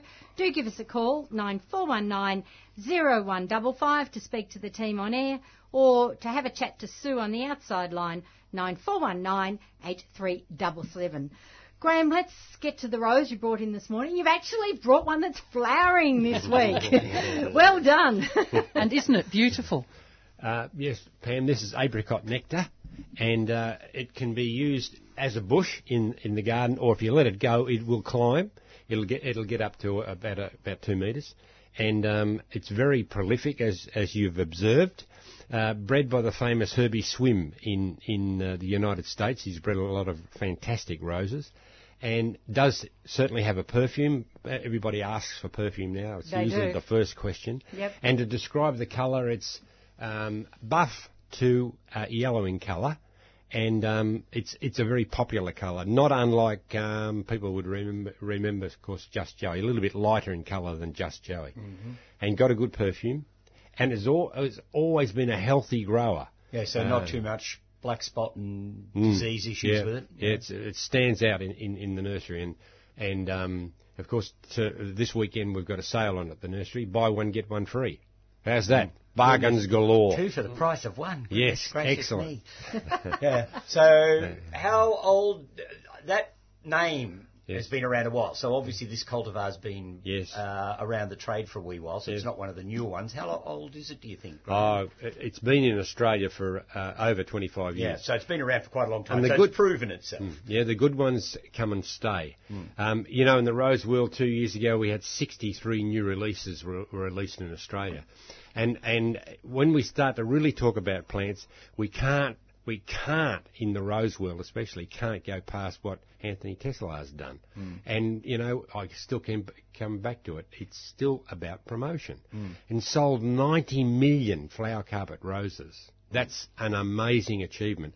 Yes, he's got the world rights in, in so many countries, but he's done it. Hmm. He's done it, and it, and it's to get out and promote. And of course, radio does that, but we've got to get into this um, promotion. Um, um, Well, you've certainly got to make good point. plants not only available to people, but you've got to make them obvious to people. They've got to know that they're a good plant. Yes, So yes. the only way you can do that is by promoting them in one form or another. So Mm. you have your chili festivals, you have uh, all sorts of plant fairs and things. You promote things on radio. Mm-hmm. Um, you go into the press in other ways to talk about plants and to promote them. The problem is a lot of people promote things just because they're new, not because they're good. And that did a lot of damage. You remember 90, 95 to about 2005, if it was new, it sold. Yeah. Whether it was good or bad, and it, it put people off.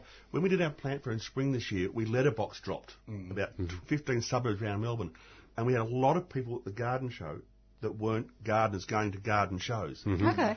And that's what we need to get. We need to get all those general gardeners out of the big boxes Yeah. and into the garden shows and the festivals and the fairs to learn that there's Yeah, all these there's different better roses. plants yeah. out there. You know, and there's there's interesting stuff. plants. Yeah. Mm. And that's why we garden. We, we don't want a garden to look like everybody else's garden. No, exactly. Well, I say that to people. They they come into the nursery and they say, "Oh, I I, I want to plant a." Oh, I don't know. A golden. Uh, yeah, or or dare I say um, a, a Chanticleer pear, or Yeah. you know something that's being used in lots. And I say to them, look, you live in a house that's probably quite similar to your next door neighbours. Mm. You probably drive a car that's not dissimilar to your next door neighbours. You're in the same socio-economic group as your next door neighbours. The only way you can be particularly different is in your garden. Mm. So when somebody like we get up on radio and say walk around the neighbourhood and see what everybody else is planting and plant some of those because they'll work, it's probably true. But it's really boring, Yeah. you know. So you need to give people You're the idea. that- cloning the neighbourhood. yeah, you are. And, and look, if I came home uh, really tired one night, I could end up in the next door neighbours if I didn't have a garden that's vaguely different from theirs. So, you know, I think gardening is one of the places we can release ourselves. Most plants aren't hideously expensive, uh, so it's worth experimenting and taking risks with some things. Uh, I mean, I've probably killed more plants than any home gardener will ever kill. Um, Believe me, we're the same. yeah, well, I'm sure you are, Clive. Um, so, you know, it's not about, you know, having to keep something alive. It's about the learning experience and When I- playing with things. We had a, a customer up in near Newcastle, Mark Adamson, and he re- researched and followed this, and he came up with the concept. A new estate goes in. They're mortgaged to the hilt. The landscape's done by the landscape designer that puts the gold diosma, the hebe buxifolia, the buxus, the same plants.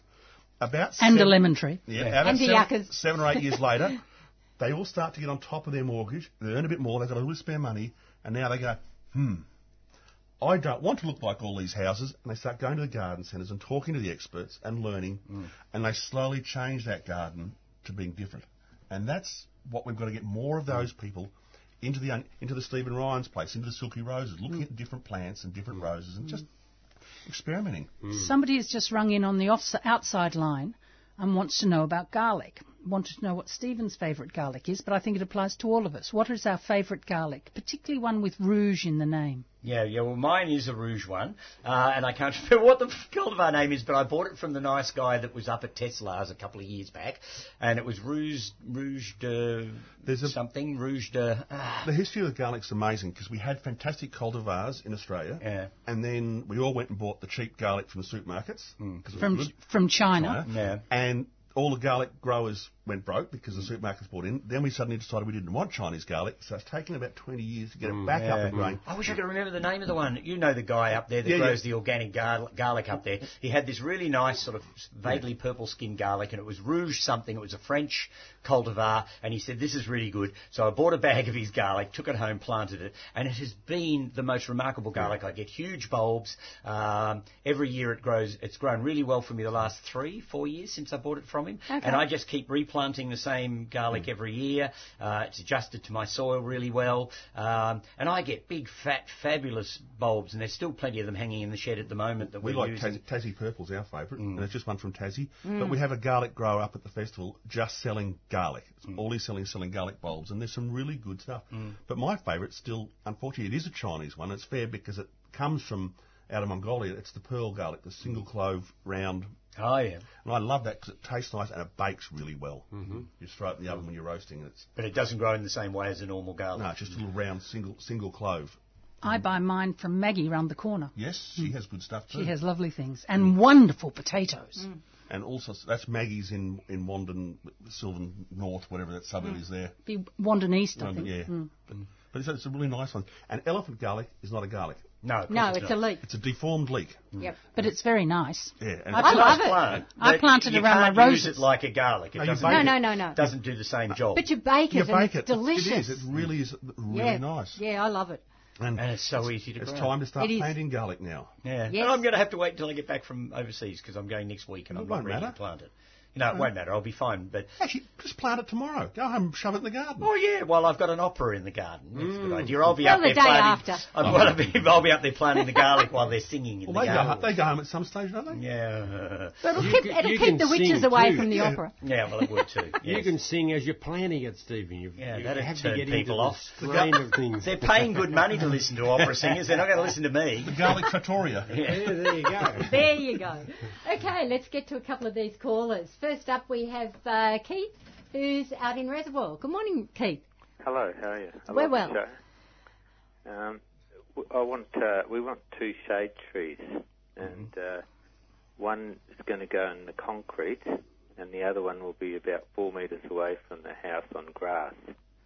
When you That's say in concrete, I assume you mean a hole through the concrete. That's right. yeah, Yeah, yeah I'm just gonna trying to figure uh, out how you can do that. Yeah. We're going to cut a hole. Just shocking the heat this year. Yeah. Yeah. And, People um, should be planting more trees. I don't understand why they're not, but uh, That's right. yeah, you, you certainly need to. I'm assuming in reservoir you've got the fairly heavy soils. Uh, yeah, yeah. It, Yeah. Well, yeah, part of it's been changed, but um, so it's going to be. It needs to be hardy, and it's probably two. Both of them probably about two to three metres away from the uh, house. Mm-hmm.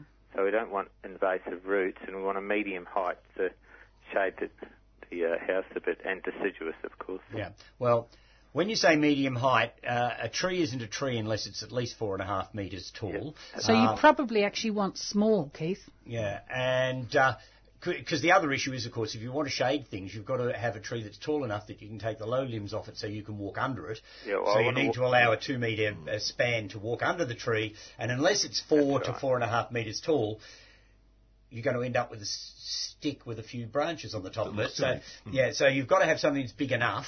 Um, Yeah, and to sit under one and or under both. of them. yeah, well, look, you could do far worse than some of the nice crab apples that are around. There's a It's exactly what I was going yeah, to say. there's some wonderful crab apples, Oh, and yeah. and they have blossoms. Some of them have attractive fruit. Some of them have good autumn foliage. Most of them have a nice little spreading canopy. They're prunable. You can shape them, make them do what you want. They're fairly heat tolerant. Most of them are grafted onto commercial apple understock. So anywhere you could grow an apple tree, you can grow a crab apple tree.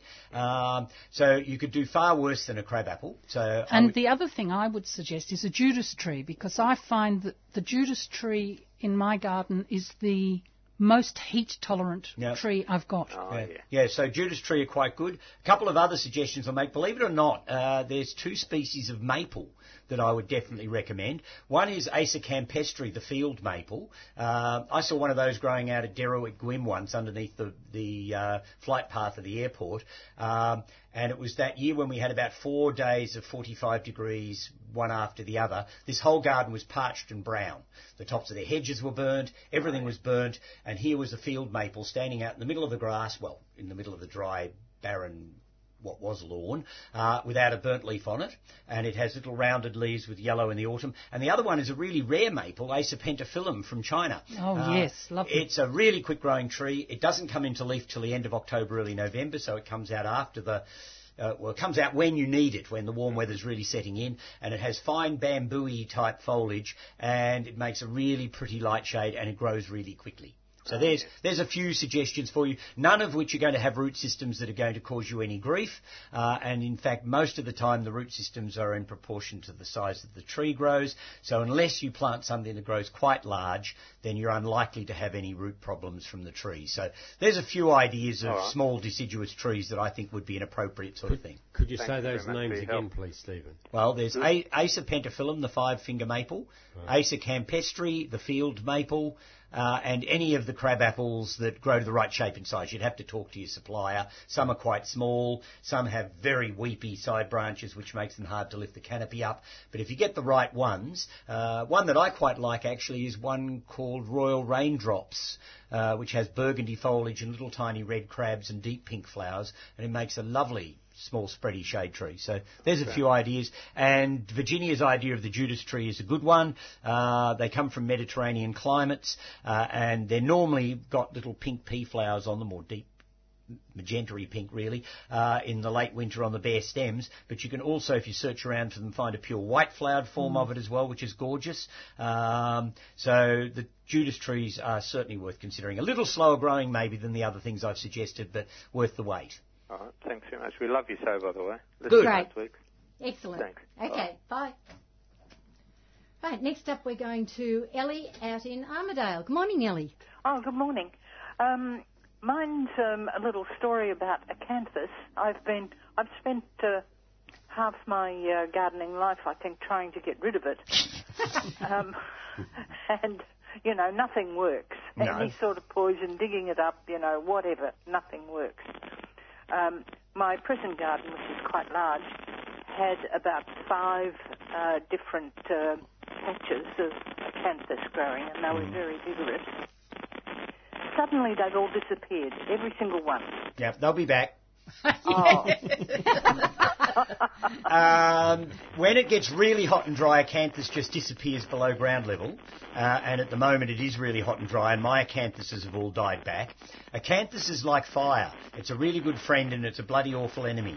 So if it's growing where you want it, it's fantastic. I love it, yeah. Yeah, I love them. I- I actually hold the national collection of acanthus in my garden at Macedon uh, for Plant Trust. Uh, and I love them. There's some fabulous shrubby ones. There's one from Ethiopia that has scarlet flowers. I mean, they're a really remarkable genus. Um, but they are virtually impossible to eradicate from a garden if you've got them, so you have to plant them knowing you want to keep them because you'll never get rid of them. But there are cultivars that don't do that. We have one called Redlegs. Yeah. It's actually hard to keep it alive if it gets dry.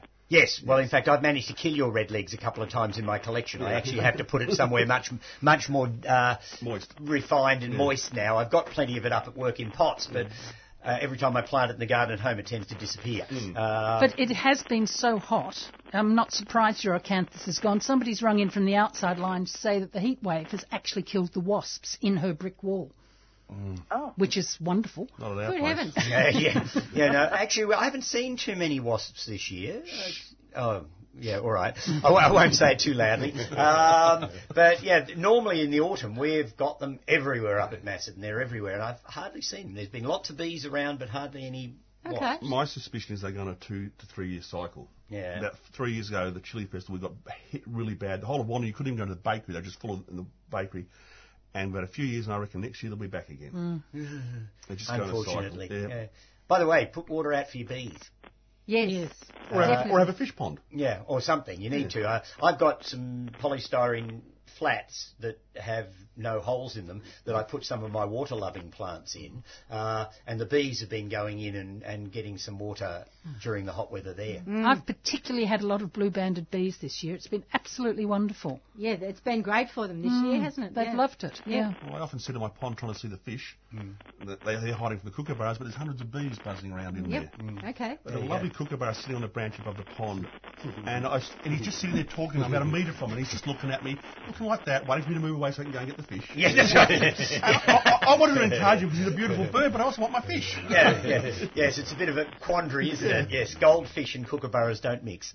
Okay, so Ellie, have we answered your question? oh yes, sadly you have. Yeah. I'm sorry. Look, uh, I have to say, acanthus is a really handsome plant, and if you've got it somewhere in the garden, you're better to garden around it than try and deal with it because it's like the weedy oxalises. You'll spend your whole life trying to get rid of them, but you'll never quite manage to do it. So they'll always be there. So I would consider them as part of the garden that you just have to work around. Like mint. Oh well, I'll think of you as the voice of doom. Oh, I'm not sure I approve of that. But anyhow, uh, I'm sorry, but, you know, acanthus is like that. Yes. Oh well. Enjoy your ca- acanthus. I do enjoy my acanthus, I have to say, but there you go. Okay, thanks, Ellie. Thanks very much. Bye. Bye. Uh, the whole genus, I think this, the acanthaceae is so exciting. I mean, there's so many wonderful plants. I love them. I reckon they're a great plant. Yeah. I saw a Rhinacanthus beesiana for sale yesterday up at Ferny Creek. I've never seen it for sale. I've got it for sale now. Have you? I've got four or five plants to From sell. mine? Yeah, from Yeah. the original one I got from you. Absolutely Virginia. brilliant plant. Absolutely Dare brilliant. I say it's as easy as hell to strike. so you can propagate it quite simply. Yes. I didn't lose a cutting. I only had four or five cuttings I could take off my stock plant, but I Mm. didn't lose a cutting, and they struck in about three weeks. And you've managed to keep it through the winter. Yeah, went through last winter fine. The the brillantaisia, no, I've given up on that. My brillantaisia is in flower at the moment, and is I put it on the website. It is absolutely beautiful. Yeah. It's Oh, it's a stunning flower, but yeah, too cold sensitive for Macedon, so I've got to accept the inevitable in some cases. yes. Well, remember when we saw it in that stream? Oh yes, In Mauritius. In Mauritius, yeah, just growing wild in a stream. It was stunning. Mm. But uh, it does come from Zimbabwe, which is not exactly a cold place. No. yes, but it will grow around Melbourne. Yes. Um, so yes, Oh. brillantaisia is well worth looking out for. Wonderful foliage and these big, brilliant blue salvia-like flowers on it. Gorgeous thing. Melbourne is amazing because we now we've got the concrete mass that keeps the heat. we can grow so many plants. Like we're now selling black sapote, Hmm. which is a great northern tropical plant, and it's growing fine. It's, it's, we, we're lucky in Melbourne. We can grow so many great plants. yes, yeah. exactly. Well, we've got a good climate. Yep, yep. Now, I did want to quickly mention a new book that's just been released. Uh, it's hot off the press. Um, and there seems to be um, a lot of interest in birds at the moment. I mean, this is the second bird book that's come out in, in, in very recent times. This one's called Your Backyard Birds. It's by Dr. Gráinne Cleary. Um, it's ba- basically based on stories from individual contributors about bird behaviours. So it's it's all about um, bird behaviours as such and how they're adapting to live with us humans, particularly in the urban environment. So um, uh, the whole idea, as I say, is, is, is to try and talk about the adaptation of birds and why they're thriving in, in our urban areas. The first few chapters uh, deal with uh, why birds differ in their behaviour and what causes causes personalities to form. Um, chapters four and five uh, are all about intelligent birds learning to survive in a changing environment by working as part of a team. Uh, chapter 6 and 7, how birds find food and water and then communicate their finds to others. Uh, chapters 8 to 10, how birds do in fact communicate. Um, and further chapters include how birds display human behaviours such as grieving, conducting funerals, engaging in play. Um, urban birds as inventors, birds uh, learning to live with us, and the final chapter is all about people providing food for birds and do they become dependent, which is queries we often get Yeah, here you on often the get show. people asking about, you know, feeding the birds. That's Yeah. right. So the book the book is taken up with a lot of individual stories and anecdotes that have come in from citizen scientists, um, and they're dotted right throughout the book. It is published by. Um, uh, Allen and Unwin. Uh, there's a foreword by Robyn Williams, AM, uh, and uh, recommended retail price is twenty nine ninety nine. Now we do have one copy only as part of our supporters segment. If one of our listeners would like to grab their hands on uh, this fresh off the press uh, copy, it's as I said, it's entitled Your Backyard Birds by Dr. Gráinne Cleary. Um, the first person who rings in can have this copy for $30 or if you want to post it out to you for $40. You can come in and collect it uh, during the week from 3CR uh, during, during working hours or as I say we can post it out to you. That number to ring if you'd like to grab this copy 9419 0155 and Carol will take uh, your details 9419 0155. Okay, let's get to a couple more callers. First up, we have, uh, let me see, Gloria uh, in Bulleen. Good morning, Gloria. Oh, good morning. Yes, morning. go ahead. Um, yes, I was just walking out to the garden. Oh, we grabbed you just in time. no, no, no. I've just come in from the garden. All right, okay. And I was looking at. I've got these. I had a gardener who recommended putting viburnums along my north fence, and said, "Oh, they, they'd be marvellous, absolutely marvellous." You know, well, that was probably five years ago, and they haven't even reached the top of the fence, and they're burned. Mhm. So I'm. Oh, look, they probably would be marvellous, except that I wanted something to hire. And also, I've got a, a house at the back of me that I really didn't want to look at. I mean, I've got a massive bay tree, which is huge, and a lot of uh, bamboo. Actually, but anyway, that's irrelevant. So I'm looking. I, I'm happy to rip all the viburnums out. I know that probably sounds terrible, or even dig them up and give them to someone. Um, but I want something that's going to give me a bit of height and uh, coverage. So you you want a tree then? You want some trees? Well, I've got it, there are one, two, three, four, five, I think six viburnums along the back fence. And they are actually facing south effectively, are they? The- the- Yeah, they're on the north fence. Yeah. facing south, so they don't get a lot of sun. Well, they get all the sun. The north fence. Yes, but the roots of the plants are either on the south Yeah, side yeah, yeah. on the south side of the fence. Yeah. Yes. Yeah. Uh, how tall do you need the plants to grow? Um, gosh, it'd be lovely to have so that I'm not looking at the house behind me. So you what? Three, four, five meters. Uh, yep, sounds good. So anything up to about five meters. Yep. All right. Um, Back to your maples. well, yeah, except they're deciduous. Do you, does it matter if they're deciduous or do you want evergreen? Well, the other thing is um, they can't be too big, big. I mean, I've got the massive bay tree. Mm. Actually, I wish I'd put the bamboo that I put under the bay tree. Anyway, that's Yeah, well, ornamental. I was going to say yeah. bamboo. Yeah, some of the ornamental bamboos that are clumping are fantastic as screening plants because they grow fairly vertical, so they don't take up an awful lot of room within your garden. They don't annoy the neighbours particularly because they're not going to flop over the fence too far and, and, and annoy neighbours who don't want your plants in their place. I don't know quite that what that is, but neighbours tend to do that. Even if it's a damn good plant, they see it's not mine, so I'm going to cut, cut it back to the fence. Why do people do that? Oh, it drives me insane. Um, my, I had a neighbour that did exactly that with all my plants, and she just hacked them right back. In fact, she hacked them back beyond the boundary. She actually cut them back on my side of the boundary and cleaned everything up, and she had a vacant bed there, and she just left it. Lovely. Oh my god. Yeah, so yeah, she sold those, so I'm quite pleased. We've got some nice malleable young neighbours now that are going to do all the right things. You'll make sure they do. Don't know that they're listening, but if you are Jess and Michael, I didn't mean it. um, How wide do you want it? yeah, do you want them to spread out a bit, or do you want them to stay reasonably upright? Uh, they could spread. What, Mm. two metres wide? Uh, yes. Camellia? Yeah, I don't know. It's going to be fast enough. Yeah. Um, look, uh, there's a couple of suggestions I'll make. Uh, one is Azara mi- uh, microphylla. Uh, it's reasonably upright. It's going to get a bit taller than five metres, but not vastly so.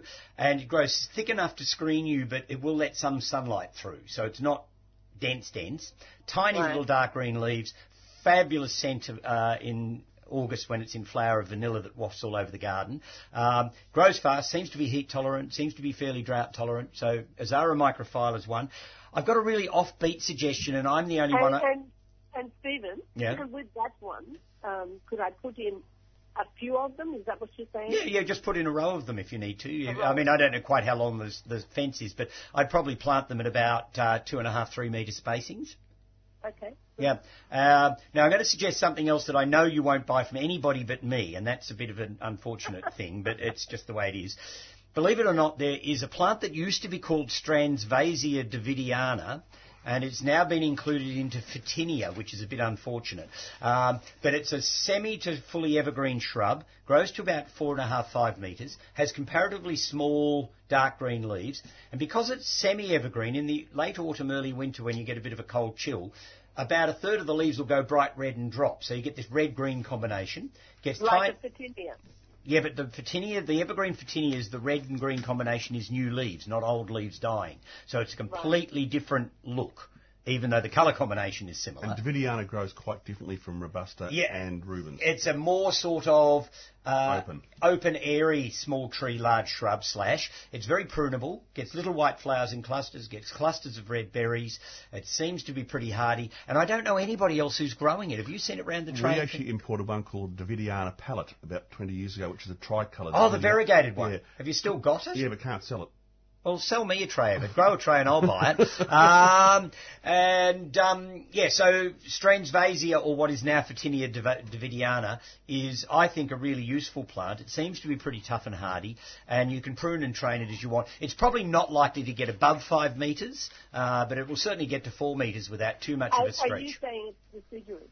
No, it's it's evergreen, but half of the foliage will colour and drop off in the winter. So I guess you've got to call it semi-deciduous, but it will always be clothed with leaves quite well. So there you go. And tell me the name again. Photinia davidiana. Are you saying Photinia? Yeah, Photinia, as in like the red tip thing, but it Okay. doesn't look like Photinia. Okay, and what's the other word with it? Da- Davidiana, as in named after somebody called David. After my husband. Yeah, see, there you go. So There you go. Davidiana. Perfect solution. Yeah, that's right, exactly. I You'll planted love them- it. I planted them for you, dear. Yeah. Is what you can say. Brownie points. Yes. and you can look after it. And you're the, are you saying you're the only one that has I don't know anybody else who's growing it because it's one of those plants that as Clive has already mentioned, seems to be really hard to sell because people just don't know it. Um, and so you're not going to walk into a general garden centre and buy Photinia davidiana. so Um, how far apart would I put them if I put a row of them? two to Three three metres. metres. Two to three metres. Yeah. Right. Because you're not And- creating a hedge, you're just creating a screen. And uh, they fast, Yeah, it seems to be reasonably quick growing. Reasonably quick growing. Yeah, I mean, some of the things that grow exceedingly fast Will also fall- will- die die young. exceedingly Yeah. fast. Yeah, so you've got to weigh one thing up against the other. So if you plant something that grows like stink, it's as like as not that you'll have 10 years out of it and it'll start collapsing. Well, I, I might be gone after 10 years. Oh, come on years. now. Uh, I, I could say only the good die young. and, and some and some of us have been very wicked. Yes, yeah. Um, and you have them. I have some at the moment, yes. I've probably got 10 or a dozen plants in 8 inch And pots. You mail them out. No, no, you have to come to me. Okay. I And come down do- to Collingwood every second Sunday to do radio. People have got to go in the opposite direction occasionally. But you won't be Oh, down okay. for the next few weeks. I will be away as of next Sunday for five weeks in Morocco. So, Gloria, you have to go up this week if you want to put them in this autumn. It's a nice drive up through the ma- ma- mountain. Yeah, it is. It's a lovely drive. Get David in the car, and so we're going up to see your key, your your well, namesake would, plant. Except that, except that he's no longer with us. Oh, Oh. dear, I'm sorry. To, s- I'm sorry to be flippant then, my dear. Look, he would have loved that drive. Don't worry. Well, take his memory up with you. yeah, that's right, exactly. And say, see, David, I bought them for you.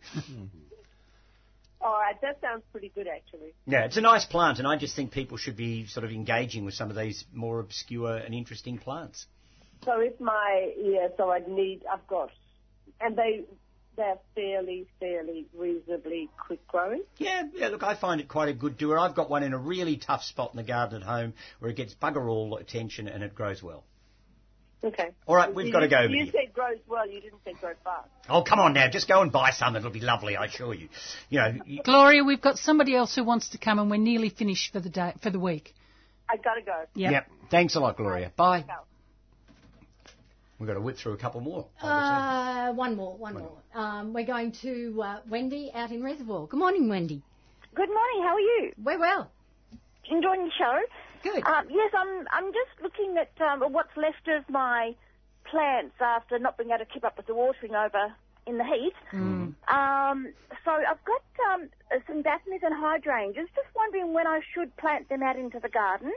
And I can recall my mother saying that daphnes don't like being moved once they've been They don't Is that like, yeah, they don't like being shifted once they're planted. They're all right to come out of a pot and go into the ground, Yep. but they're not mad keen on being dug up and moved. I, I know Ah. people who've done it and got away with it, but Yep. I reckon you've No. got 50-50 chance of su- a Daphne surviving, maybe less. You're an optimist. Oh, am I? All right. Well, maybe 75% chance of losing them. Uh, So, yeah, so once you plant a Daphne in the ground, leave it alone. But if you're taking it out of a pot and you're careful and you don't disturb the roots, you It's give, it, uh, fine. give it a really good, get it nice and moist and happy before you do it. You should be Yeah. all right. Okay. So when we say right, should be right to do it about now? Or? No. No, wait, no, till no. the weather breaks. It's too dry. The ground is so Yep. dry, it's really hard Yes, to get moisture I in. Do it over Exactly. Easter. Hmm. Easter yeah, project. okay. And the other thing is that my camellias have um, suffered a lot as well. Just when should I be cutting the dead wood off the tops and around the sides? Not Again, not until we get rain. Right, okay. So again, just wait for the rain Yeah. and the Yep. cooler weather for all of it. Exactly. Wonderful. Thanks very much. And um, once again, enjoying your show. Thanks. Bye. Good. Bye. Okay, uh, we've got about five minutes. Clive, let's talk Herb and Chili Festival again. Yes. Just remind you, yeah, 16th and 17th of March, Quayle Road, Wandin. Tickets online, www.chilifestival.com.au. A Great two days of food, wine, music, all the good things in life, and lots of good plants, and just come and have a fun time. Cheaper than a weekend's babysitting. Bring the kids up. They can run, play all the, on all the entertainment for free, and you can sit there and eat good food and good wine and good beer. And I As long as noticed you you've take even your got children home after. no, you can leave them there. Doesn't bother me. I don't live that side. I live at another side. I noticed you've even got a weekend pass. yes, we do, because a lot of people like to come up for two days. Yeah, They- great idea. If they don't live near, they get a bed and breakfast, or they come up, drive up. It's a great place. The Yarra Valley is really beautiful, isn't it? Oh, it is I think glorious. it is absolutely divine, although the amount of smoke in it at the moment. But a bit of Oh, but rain, that'll go. bit It'll of be rain gone. on Tuesday, and it'll go. Now, Yep. it's a lovely festival, and You you can have smoked chili. And we're- it's a family event. We have our family come down from Parkes, and yeah, there is smoke chili there. and they come down from Parkes, and we have this great family fun two days. It's just it's fun. We're proud of it. We enjoy it. We look forward to it. Absolutely. And just remind listeners of some of the various activities and things for sale that are there. There'll be plants for sale. There'll be all sorts of sauces, rubs, beer, wine, liqueurs, um, meat. There'll be the guy with 25 different types of Turkish delight, handmade pate, twisted potatoes on a stick. There's dancing to watch. I'm putting weight on thinking about it. I know. I had to go on a diet for a few days beforehand. But when I was setting up the stands, I walked eight, 19,000 steps yesterday. Oh, so- Oh, well done. stands. Yeah. I still put weight on. Damn, how does that work? but yeah, so there's just a lot to do, and it's a, a, a feast for the senses of, of the food. And lots of music, as you Yeah. said, dancing. Yeah. There's four stages running with music, dance competitions, cooking classes, all sorts of things. So it's just a really good two And days. you've also got both Kuranga and Bushland having sales, so mm. you can do, go to them, one on the way in and the other on the way out. and to give our mm. local primary school, they've got a harvest market as you drive past on the way through on the Sunday. So it's, it's just a great time in the valley. It is. Fantastic. Just repeat the address. 125 Quayle, Q-U-A-Y-L-E, Road, Wandin. Fantastic. And I know that's that's very clearly signposted. Oh, it will be. Yep. It will be. Terrific. Stephen, you've got two minutes to talk about that plant that you've gone and hidden on. Well, I didn't hide it. I just put it down because I didn't think we'd have time. Um, No, no, you've just got The last plant that's up on the Facebook page is the dawn poppy from China. Now, this isn't a plant for everybody because it does like cool conditions, so cool, moist conditions. Uh, it runs, so if you've got a bit of damp soil in a shady spot somewhere, it runs around. It gets lovely leaves that are almost like a water lily shaped leaf, and the leaves all sit at different levels, so there's a really interesting textural quality with it. And it gets little white poppy like flowers on it, and it f- never flowers in, pr- in any sort of prolific way, but it's n- almost never without a flower. When you've got a colony of it, you'll have little spikes of flowers on it in the winter, through the spring, through the summer, and you'll have them in the autumn as well. Um, and um, It's a lovely leaf. it's a. I'd grow it for its foliage if it never actually flowered. It wouldn't worry me. Mm. Its leaves are really pretty, and so in damp shade, perhaps in a fernery or something like that, or in a pot sitting in a saucer of water for the summer, uh, it makes a great foliage plant, and its wee little tiny white poppy flowers are really cute. So Eomecon chionantha, uh, the dawn poppy from China. Do you want to try and spell that for listeners? Uh, I will. It's- D-A-W-N-P-O-P-P-Y.